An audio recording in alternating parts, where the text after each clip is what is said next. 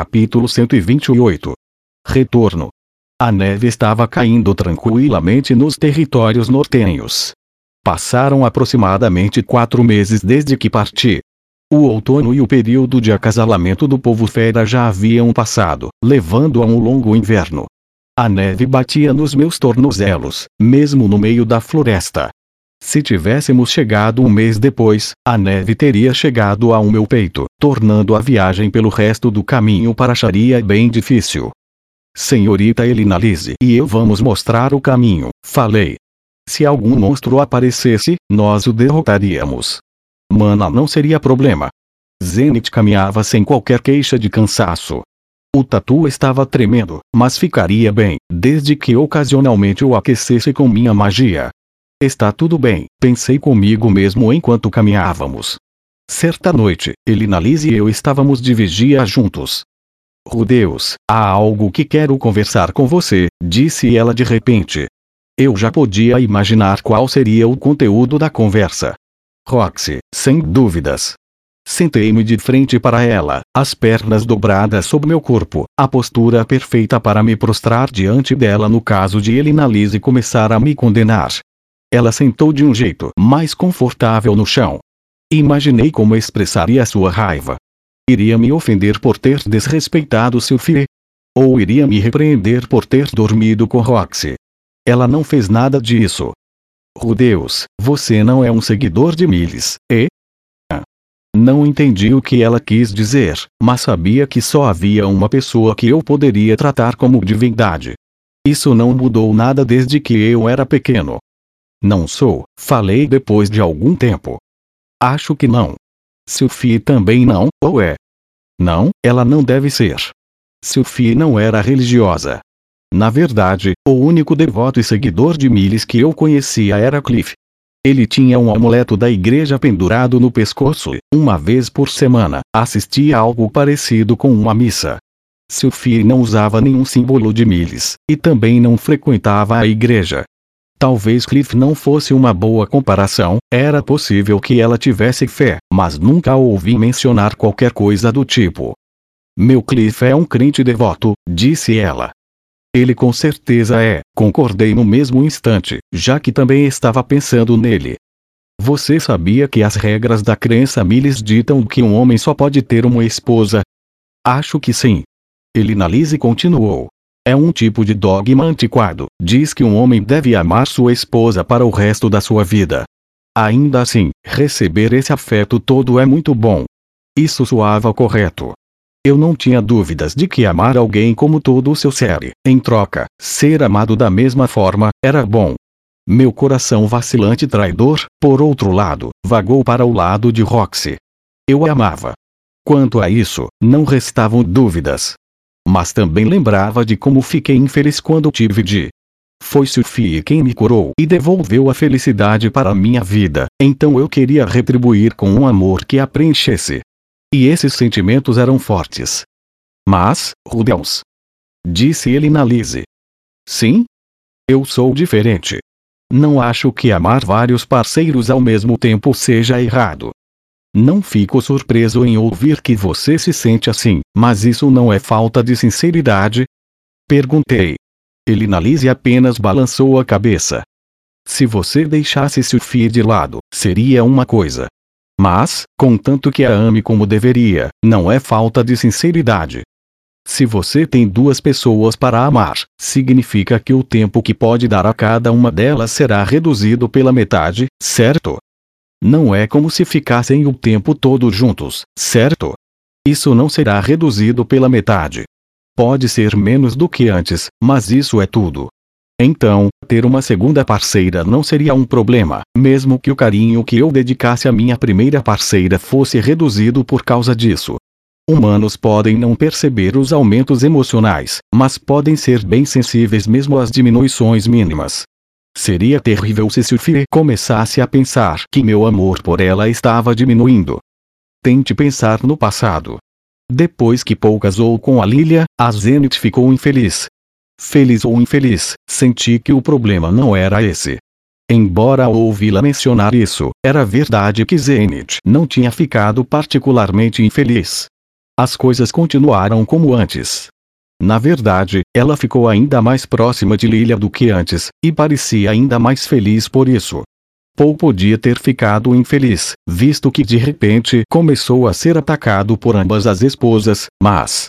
Talvez isso, por si só, também fosse um tipo de felicidade. Uma que jamais retornaria. Exatamente o que você quer dizer? Perguntei. Lembrar de Paul fez a dor voltar a aparecer. Se continuássemos falando sobre ele, as coisas só ficariam piores. Eu só queria escutar qual era o ponto de Elina Lise. Tome Roxy como sua esposa. Você a ama, não é? Eu congelei. Está falando sério? Sim, claro que estou. Senhorita Elina Lise, você pode mesmo dizer isso. Você é a avó da Sophie. Não deveria se importar com a felicidade dela. Não que eu tivesse o direito de culpá-la. Fui eu quem teve um caso. Aquele que quebrou o juramento a Sophie e dormiu com Roxy. Esse fato continuava inalterado, independentemente das circunstâncias. E, ainda assim, me peguei adotando um tom acusatório. Sim, posso dizer isso. Ninguém mais poderia dizer isso, exceto eu, disse ela com altivez enquanto olhava para mim. Sei que não deveria dizer isso assim, mas antes de ser avó da Sophie, eu já era uma amiga próxima da Roxy. Por um momento, não entendi o que ela queria dizer. Então percebi que estava falando sobre a ordem em que se conheceram. Elina Lise conheceu Roxy primeiro, e só depois encontrou Sophie. Sinceramente, não suporto olhar para Roxy do jeito que ela está agora. Ela anseia por se lançar em um relacionamento e se apoiar em você, mas está se obrigando a não fazer isso, só porque aconteceu de te encontrar tarde demais. Me senti mal por Roxy quando ela apresentou as coisas dessa forma. Mas também me senti mal por Sophie ao encarar as coisas pela perspectiva dela. Se você se separarem nessas condições, não tenho dúvidas de que ela levará uma vida miserável. É possível que algum cretino acabe se aproveitando dela, a trate terrivelmente mal e depois a venda como garantia por seus empréstimos não pagos, fazendo com que ela acabe tendo a criança de um homem que ela nem conhece. Isso não está indo um pouco longe demais, Perguntei desconfortavelmente. Conheço uma mulher que levou uma vida assim. Ela falou com tanta franqueza que por um momento imaginei se não estava falando de alguma experiência pessoal. Elina Lise continuou. Quero que Roxy seja feliz, mesmo que essa felicidade venha com condições. Bem, também quero isso. Oh eu sei que você pode fazer isso. Você pode amar a Sophie e a Roxy da mesma forma. Afinal, você é filho do Paul. Deve ser capaz de fazer isso. Eu seria mesmo. Possivelmente. Não, definitivamente.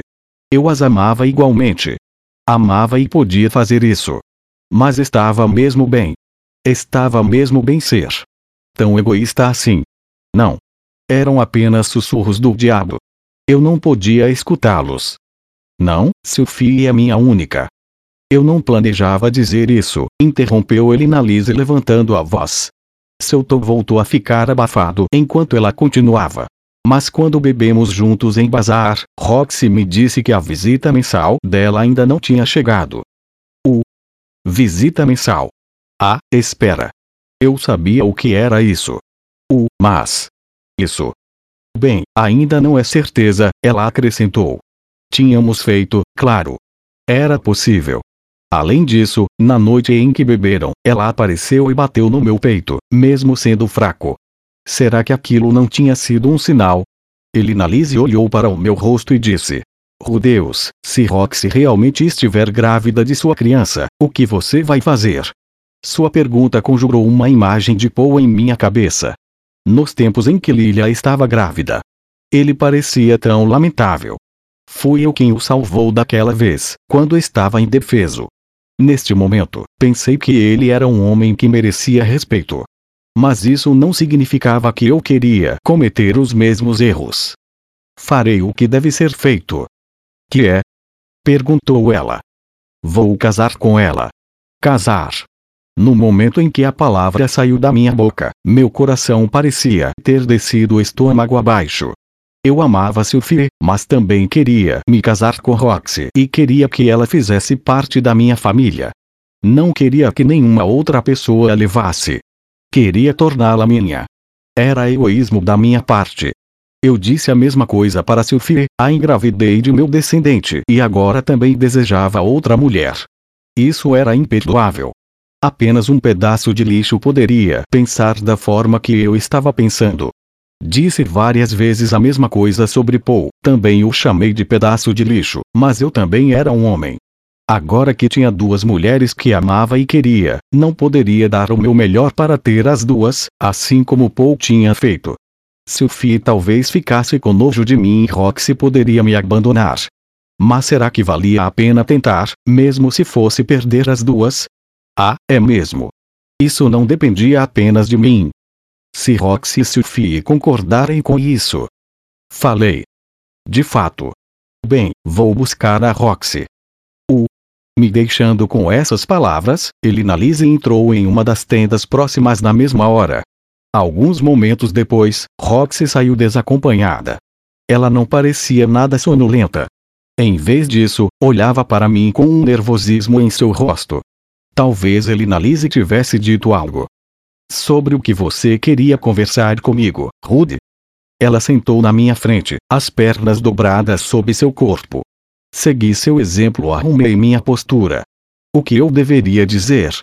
Estava acontecendo tudo tão rápido. Eu ainda não tinha pensado nas palavras. Não, não precisava pensar. Meus sentimentos por Roxy não eram algo em que eu precisava pensar antes de falar.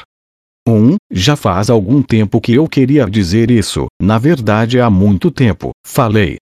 Sim? Eu te amo, mestra. Sempre amei, desde muito, muito tempo atrás. E não só te amo, como também te respeito. Você parece pensar muito no fato de que não pode usar magia tão bem quanto eu, mas isso não me importa. Seus ensinamentos me ajudaram inúmeras vezes. São a única razão pela qual fui capaz de chegar tão longe. O rosto de Roxy foi gradualmente ficando mais quente. O meu provavelmente também estava todo corado. Falar essas coisas cara a cara era constrangedor. Bem, obrigada. Mas, um, acrescentei, gaguejando, o, sabe, eu também tenho uma esposa. Sim, fiquei sabendo. Era realmente apropriado dizer algo como então, por favor, seja minha segunda esposa. Não era uma forma muito egoísta de expressar as coisas.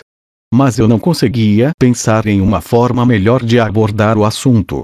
O que deveria fazer? Eu só tinha que falar. Não importa como falasse, meu pedido continuaria sendo o mesmo. Eu não estava sugerindo terminar com seu filho, em vez disso, levar Roxy para a família, sem nem pedir a opinião da minha esposa. Teria que obter sua aprovação após o fato. Esse era exatamente o tipo de coisa que um lixo de ser humano faria. Ainda assim, eu tinha que dizer: Roxy poderia acabar mal se eu não fizesse isso. Ela era o tipo de pessoa que partia logo após terminar seu trabalho. Se eu não a impedisse, depois poderia ser tarde demais. Chega. Se depois fosse me arrepender por não dizer isso, então deveria colocar logo para fora. Mesmo que isso me tornasse um pedaço de merda. O nome da minha esposa agora é Sylviette Greirat, mas ela não tinha outro sobrenome. Era apenas Silfiette. Roxy balançou a cabeça. Sim, fiquei sabendo. Se importaria em a partir de agora se chamar Roxy Greirat. Ela pareceu desconfiada por um momento, mas devia ter percebido o que eu quis dizer no instante seguinte, já que levou as mãos à boca. Roxy recuperou a compostura quase com a mesma rapidez. Realmente aprecio que você diga isso. Mas tem certeza de que não deve obter a aprovação da sua esposa primeiro. Claro. Estávamos falando sobre uma completa estranha se tornando parte da nossa família, eu definitivamente precisava consultar seu filho. Eu também precisaria explicar isso às minhas irmãzinhas. E para Lilia também. Preciso da aprovação dela, admiti. Nesse caso, ela ia me recusar. Parecia que Roxy queria que eu a escolhesse, ela e apenas ela. Assim que esse pensamento passou pela minha cabeça. Nesse caso, por favor, pergunte isso de novo depois de receber a aprovação dela, disse Roxy com um olhar sério no rosto, a neve caindo ao nosso redor. Por favor, pergunte isso de novo. As palavras ecoaram em minha mente. Senti meu corpo esquentando ao registrar o fato de que ela não me rejeitou. Nos aproximamos da cidade mágica de Sharia. Também conversei com Lilia a respeito de Roxy. Com a mesma cara de sempre, ela apenas disse: Entendo. Tudo bem. Não parecia que estava me julgando por isso, provavelmente porque já tinha ficado na mesma posição que Roxy. Não, não era isso. Era porque a noção de casamento monogâmico só existia em Miles. De qualquer forma, ter feito minha promessa com Roxy e conseguir a compreensão de Lilia tirou um peso dos meus ombros. Só faltava voltar para casa, explicar as circunstâncias da viagem para Sylphie e curvar minha cabeça diante dela enquanto implorava pela inclusão de Roxy na família. Eu ainda sentia o peso da responsabilidade de ter que informar a situação de Paul e Zenith para Aisha e Norm. Mas elas teriam que aceitar isso, igual eu. Eu tinha certeza de que Norn iria reagir com raiva e me culpar, mas, ainda assim, eu faria isso. Não fugiria. Não importa o que acontecesse, eu não teria arrependimentos. Arrependimentos. Só então, a ansiedade mostrou sua cara feia. Isso foi dito pelo Hitogami. Ele disse que eu me arrependeria de algo. É verdade que Paul morreu, Zenith se tornou uma casca vazia e que perdi minha mão esquerda. Eu perdi muito. Entretanto, estranhamente, não senti qualquer arrependimento. Poderia agradecer a Roxy por isso. Sim, parte de mim pensava. Se eu ao menos fosse mais forte, se tivesse aprendido a usar a espada melhor, se ao menos tivesse sido forte o suficiente para derrotar aquela hidra. Mas outra parte de mim sentia que, mesmo assim, teria sido impossível. Minha aptidão para a batalha não era melhor. Eu não podia envolver meu corpo com aura de batalha, não importa o quanto tentasse. A pessoa precisava ser capaz de manipular sua aura de batalha para progredir como espadachim. Além disso, a ira era imune à magia. Mesmo se eu tivesse trabalhado diligentemente aprendendo feitiços de nível rei, acabariam sendo inúteis. Podia existir alguma outra maneira, mas passado é passado. Era por isso que eu não me arrependeria. A morte de Paul me permitiu refletir sobre meu passado preocupei as pessoas e causei problemas para elas, mas, no final das contas, coisas boas surgiram disso tudo. O que eu sentia não era arrependimento, era tristeza. Apenas tristeza. Tristeza era tudo que carreguei comigo do continente Begarit. Mas era por isso que também me sentia ansioso agora. Talvez o que realmente lamentaria ainda estivesse por vir. Podia, por exemplo, ter acontecido algo às irmãzinhas que deixei para trás.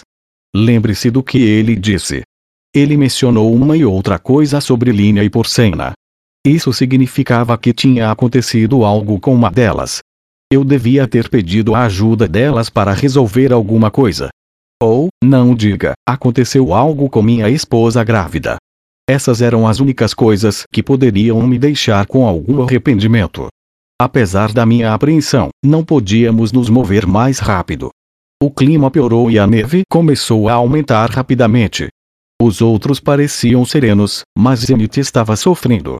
Usei magia de terra para criar um assento que pudesse carregá-la nas minhas costas e a carreguei.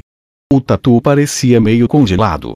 Talvez devêssemos tê-lo deixado para trás, mas já era tarde demais para isso.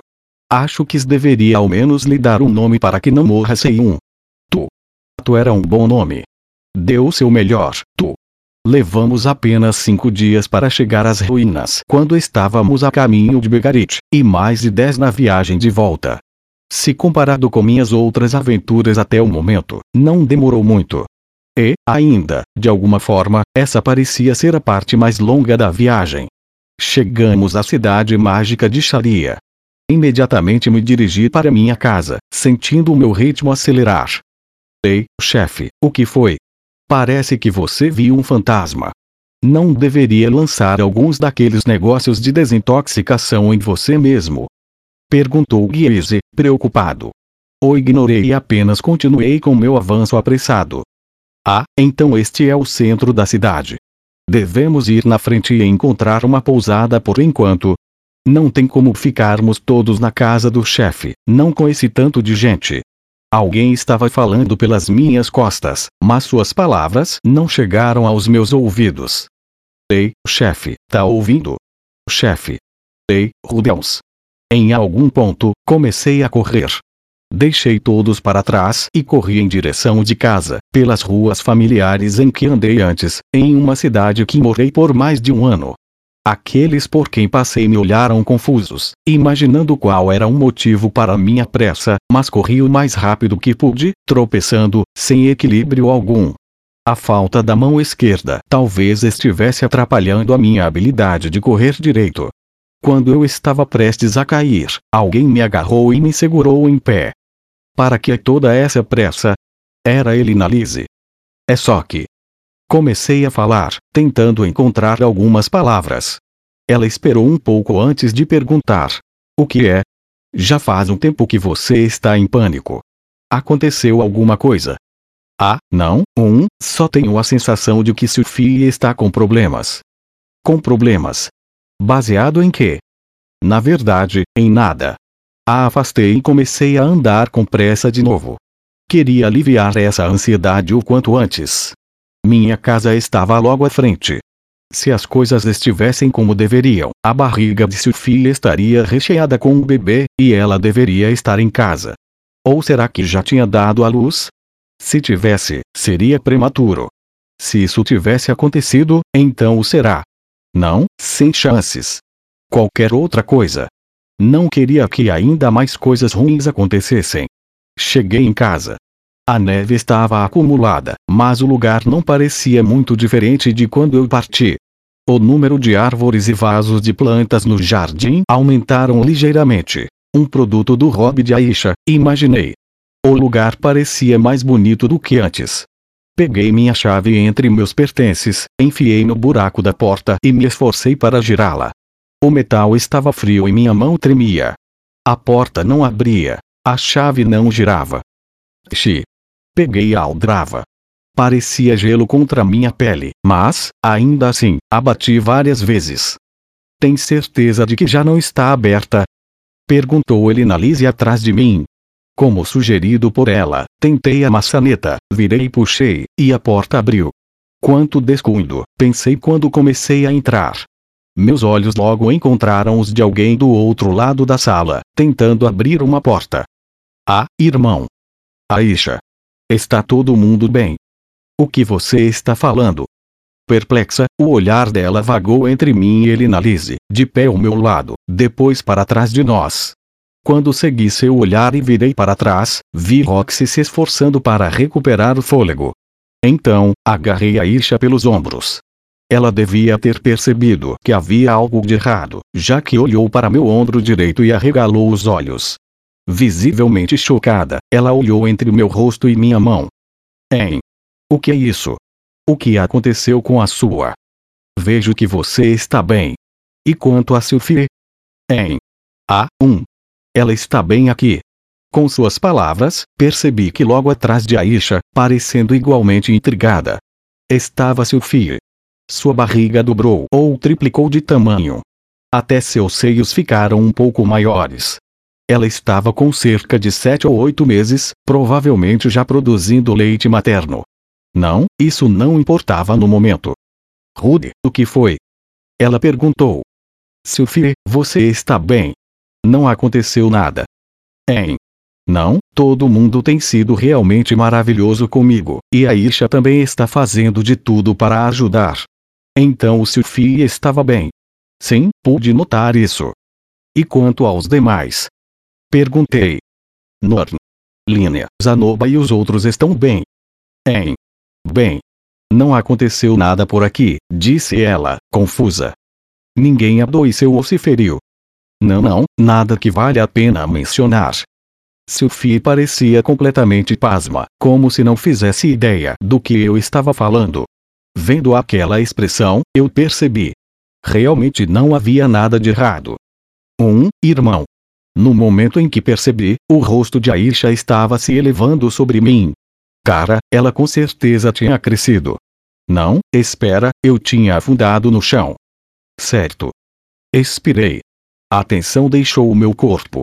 No final, o arrependimento de que o Hitogami falou foi o arrependimento acerca da morte de Paul e das mortes de meus pais na minha vida passada. O resto da minha ansiedade tinha sido uma preocupação desnecessária. Ar.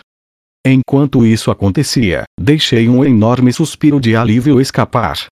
Ainda bem. Sophie se aproximou aos poucos e pousou a mão no meu ombro. Eu podia sentir seu calor se espalhando pelo tecido do meu hobby. Ela logo se ajoelhou e gentilmente colocou os braços em volta de mim. Deslizei o meu ao seu redor também, embora desajeitado, com minha mão esquerda faltando, e a apertei. Seu cheiro familiar encheu meu nariz. Bem-vindo ao lar, Rude. Havia tanta coisa que eu precisava contar, sobre Paul, sobre Zenith, sobre Roxy.